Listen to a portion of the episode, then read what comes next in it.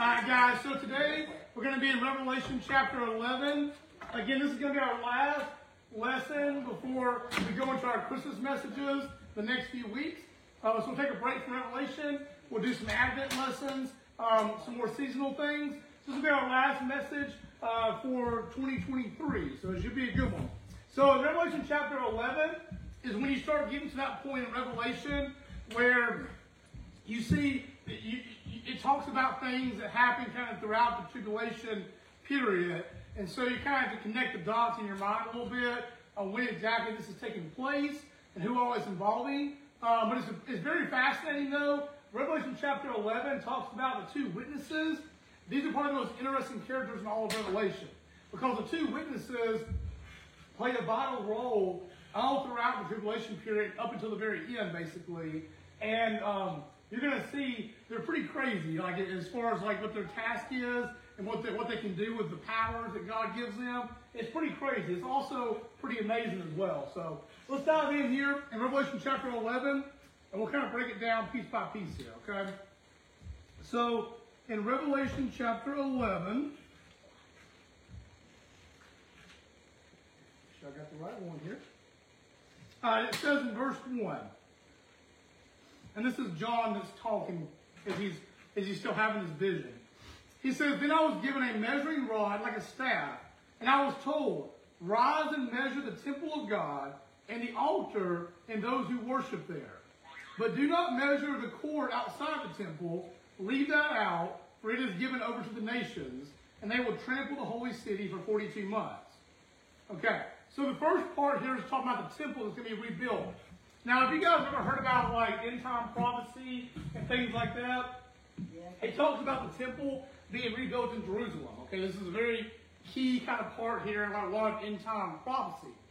So here in Revelations, where you get some of that, because obviously the temple has been rebuilt at this point, because uh, God is instructing John to go and measure the temple. Uh, I'll explain why here in a second, what that represents.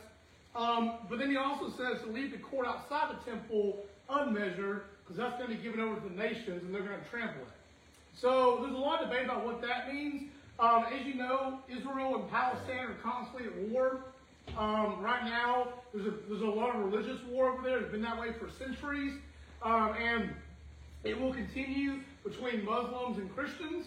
And so this very likely could be uh, uh, God saying that the temple in Jerusalem will be for his people.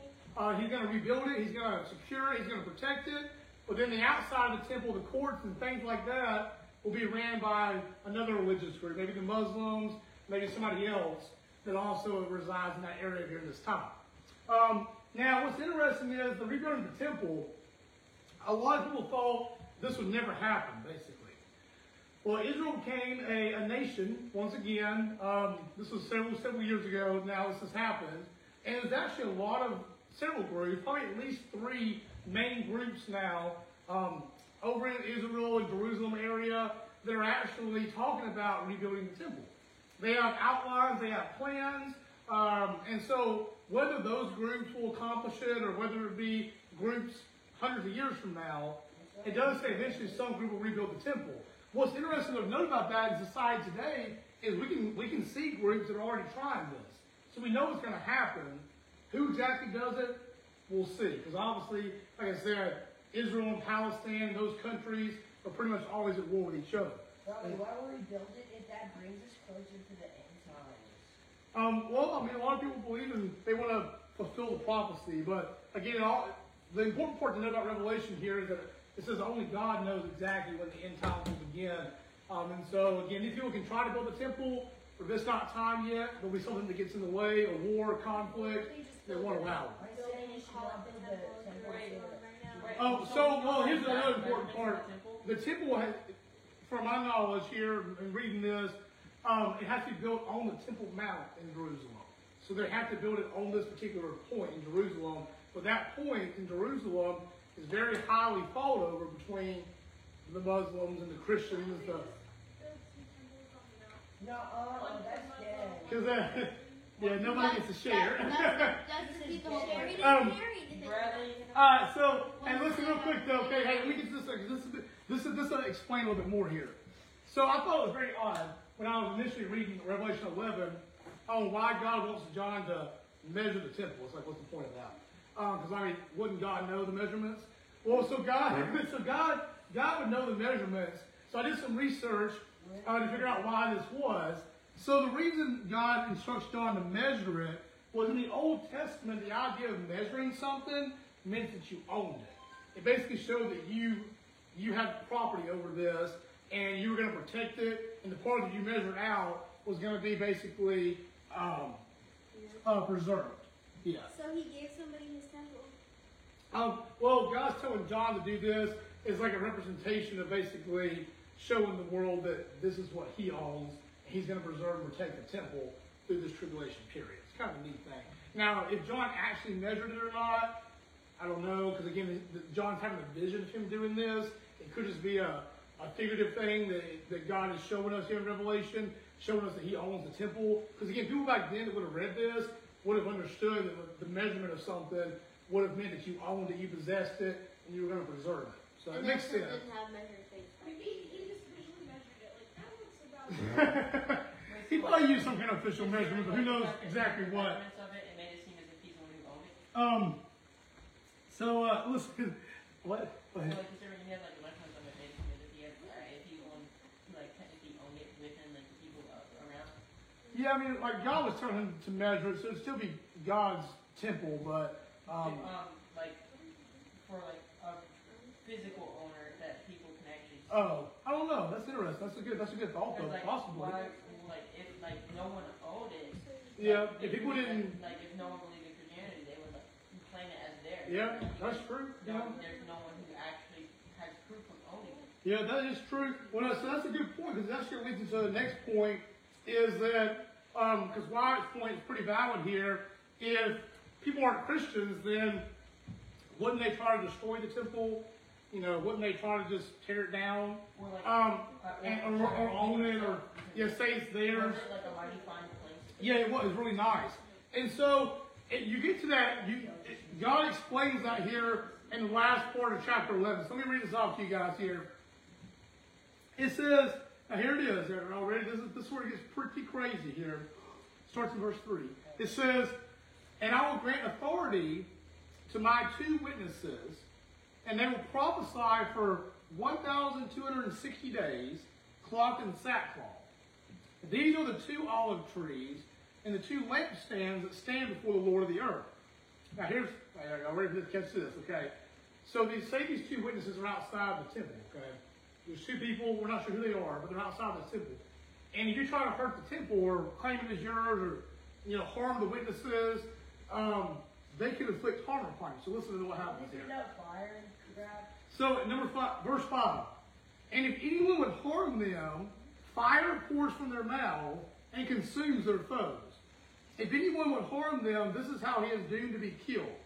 And they have power to shut the sky, that no rain may fall during the days of their prophesying. And they have power over the waters to turn them into blood and to strike the earth with every kind of plague as often as they desire. Well, it's really Bill Oh. Gates. So, so the two the two witnesses, again, are probably the most interesting characters in Revelation, uh, as far as like outside of God and Jesus. So the two witnesses here, again, we don't know who they are. It doesn't say in the Bible. People speculate. There's a lot of debate about that, but ultimately we don't really know. But what's important to know here is it refers to them like this. It says, these are two olive trees and the two lampstands that stand before the Lord of the earth. Now, if you read that today's time, you're like, yeah, what does that mean? Um, so if you go back and do some history, back then, um, olive trees, the olive oil would light the lampstands. Okay, they use that to light lampstands. And so this this analogy here is saying that the Holy Spirit is like the olive tree, uh, and, and that He is going to constantly be filling them with Himself, and so they're always going to be shedding the light of Christ throughout the whole tribulation period. Um, and so it's like a fire that can't go out until God allows it to go out. So these witnesses will be prophesying. They'll be, um, you know, telling people that this is all because of Jesus. He's coming back. You know, that kind of thing. And obviously, as we read through Revelation already, we know many people are going to ignore this. and they're not going to believe this. But they're going to do this for a long, long time. Again, it's over a thousand days they do this. Now, the reason they're, they're dressed in sackcloth is important. Um, back then, when people dressed in sackcloth, it was basically a form of like repentance. And so, as they're prophesying and preaching, they're preaching repentance. And if you guys catch again, all throughout Revelation, there's key themes that are taught all throughout. One of them is God is in charge of all. God is in charge of all, and His will is going to be done. That's shown here in the first part of the measure in the temple. He's still showing He's in charge, He's in power. The second big theme that's shown in Revelation is repentance. And we kept talking about that, like, you know, all throughout the trumpet judgments. What is God calling people to? He's calling them to repent. He's saying, repent. If you don't repent, it's going to get worse. So as these witnesses are also out there prophesying the whole time, they're wearing sackcloth representing repentance. Like people need to repent. If you don't want this bad stuff to happen to you, or if you don't want this to be your life forever in eternity, repent. So again, there's the, all throughout Revelation, there's messages kind of soaked into everything, and that's one of them here. Um, now, I also want to go over something here. Is they have special protection from the Lord, because obviously nobody harms them, or they get burned alive, uh, which would be pretty crazy to see. Um, and so they do this for a long time. Now, I want you guys to think about something They're like immortal. um, for a time. So God's protection hand is over them for the days that's numbered here. Now, during those days, now here's what's crazy though. If you weren't a Christian, say you didn't believe in God, you weren't following God, you didn't repent, then uh, remember the instruction that was given to the witnesses? They could inflict plagues upon the earth as much as they wanted to.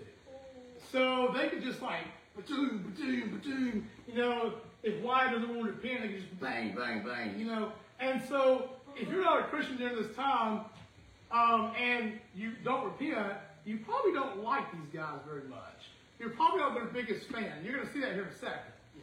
Weird question. Uh-huh. Are these witnesses good people or bad people? They're good people, so like, because they're prophesying, and like, if you're honoring and worshiping God, nothing bad is to, from them happens to you, basically. So like, what would the It's- verses be? You just go up to Billy Joe because he doesn't want to be a Christian, and you go, your family's gonna bleed out. No, so like the plagues of the earth, like you look through the Bible, one of them was like water to blood, stuff like that, like you know, taking away livestock water in your or. gonna Um. But the thing is, it wasn't necessarily the witnesses were just going to do that if you weren't a Christian. It was more so if you were going to try to inflict harm upon them or harm upon God's so people. the gross, Um, I'm gonna kill you, and you're like, nah, the blood in your house is blood, the But- water in your house is But listen, they also it's also interesting though is is God gives them authority to basically discern when they issue plagues and how often. So we don't know, and you know from reading the Bible, how often they're going to issue these plagues, if they do it at all. They just have they just we just know they have the authority to do so. So again, I don't think it would be because somebody's just not a Christian and they just issue a plague. I think it'd be more so, like it talks about the fire consuming them if they harm them. I think it'd be more so if someone's trying to harm Christians or harm the witnesses, they would have the authority, and if they wanted to, they could inflict a, you know, a plague to try to force that person into repentance uh, and to show them that God is ultimately in charge. Um, so it's really fascinating. Here's the thing I want to get to though. So after this time period, and after they prophesied and basically told all that God wanted them to tell, and the end times are drawing near, okay, it's about to be the end, God allows them to be killed. Now, watch how watch what happens in this passage. Okay, I want you to pay attention closely here. It starts in verse six. I'm sorry, verse seven. And when they have finished their testimony, the beast, remember the beast we talked about, which is, you know, of Satan here, the beast that rises from the bottomless pit, which was referred to earlier, will make war on them. He's going to conquer them and kill them. And their dead bodies will lie in the street of the great city. This symbolically is called Sodom and Egypt, where their Lord was crucified. For three and a half days, some from the peoples and tribes and languages and nations will gaze at their dead bodies and refuse to let them be placed in a tomb. Now catch this part here. And those who dwell on the earth will rejoice over them and make merry and exchange presents, because these two prophets have been a torment to those who dwell on the earth. Wait, So, now listen. Are gonna be? Um, so listen here. These two guys are going to be killed by the beast. Now, here's, it, it ends differently. I'll show you in a second. So the beast comes up from the bottomless pit, which we read earlier. And again, what? I see to kind of connect the dots now in Revelation, because it's kind of going back and forth. So the, the beast that comes up in the earth is going to kill these witnesses. So people that are of the, the world, that don't follow God, that are following whatever worldly government's out there, are going to rejoice and be like, ha ha, we beat you. You know, our guy's better than your guy. And all of a sudden, all these plagues stop. You know, they're not killing people with fire anymore. And so the people think that, hey, we've conquered them. We're better. Look at that. You caused all this pain upon us, but overall we won. So God lets them believe that for three and a half days. And they lay dead in the street because nobody wants to touch them. And there's, I mean, you got to think about it. People do this for years. You'd be a little afraid to touch them too and like not know what to do. Um, so then God does something pretty crazy here. Now I want you guys to catch this. Someone's got to do it. Now it starts. It starts in verse eleven. But after the three and a half days, a breath of life from God entered them, and they stood up on their feet. Ugh, And- and and and great fear would make sense fell upon the people like oh freak. and then li- li- listen to this Fun. Just step on it. then they heard a loud voice come from heaven saying to them come up here which i don't know again is exactly like that because again this is, this is translated from the hebrew so if the words were actually come up here debatable but something like that and they well, now, Are there any audible words coming out of the sky? Or is it sounds like that from what I'm reading here, so I'm sure other people can hear this too. And it says, and they went up to heaven in a cloud, and their enemies watched them. So I want you guys to hear on this thing about, So they pretty much just like came back to the life. yeah, so this, oh, I'll give you a second. Oh. Suck, 'cause that's So- the zombie apocalypse, and the zombies ready to go to heaven. And So listen, yes, so these two guys, Yes, sir. you These two guys, until- they're prophesying, you know, for a one, I think it's 1,260. Is that right? Let me get that right. Yeah, 1,260 days. So 1,260 days they prophesy. Okay. It's like three years or something. Yeah. Then, then they die Yeah, from the beast. That's sad. I wish we gave the normal legs and don't go back there. That's four years. Uh, and they stay dead for three and a half days. That's crazy. Okay? And then, then, after all that, they rise up and they get taken to heaven in a cloud. it's like they're pulling a Jesus right now. And, and so, this is, uh, uh, again, very symbolic because it shows, one, that God's people with his protection over them can't be harmed. When God removes his protection from them and allows the beast to kill them, because they've already said all that God wanted them to say, people believe that, oh, look at that, we're more powerful, our guy's better than yours. But then God shows them once again that even if you beat, beat down Christians here on earth, God's people on earth and kill their earthly bodies, God will eventually restore them and bring them back up to Him, and they're going to be in paradise or heaven forever, where you're going to be in a place of eternal torment. So all this is kind of symbolic here, and again, it is, it is, it is really a message to all the people that live on earth that if you don't repent, then you're not going to be called up into heaven like these witnesses were, because you didn't honor God, you didn't do the things that God called you to, and instead the torment that's about to happen to you is going to be even worse than what happened for this 1,260 days, and that's going to be for all eternity. That kind of makes sense. So again, all of this is very symbolic to the message is God's in, God's in control because if God puts His hand upon them, they're going to be protected. God gives them life. If God doesn't put his hand upon these people or lets the, the world defeat them, bad things can happen. But ultimately, if you repent and give your life to God, you'll spend eternity in heaven with Him one day when you die. So again, the message is God's in control and repentance is the big factor. Does that kind of make sense? Um, why? Do you have a question? So you said that God uh, breathed life into them, right? So is, it, is this like the life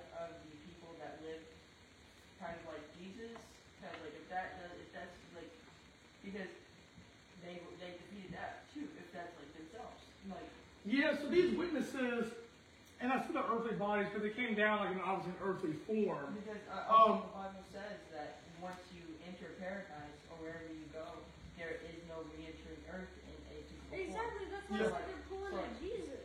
So is that like God breathing His own life, and God is the one controlling them? And Yeah, not so- an It, no, that's a good point. Yeah, it is. The, it talks about the meaning. It is the breath of, of God. What it says. Like God is the one that brings them mean, back. He also like we're living because God breathed uh, That's true. life us. So Yeah. that could technically mean that they do that God does defy what He says in the Bible for that for a- specific purpose. Well, it is interesting because like looking like the passages in the Bible. But nowhere it does that say that's like that or a sin or something that He can't do.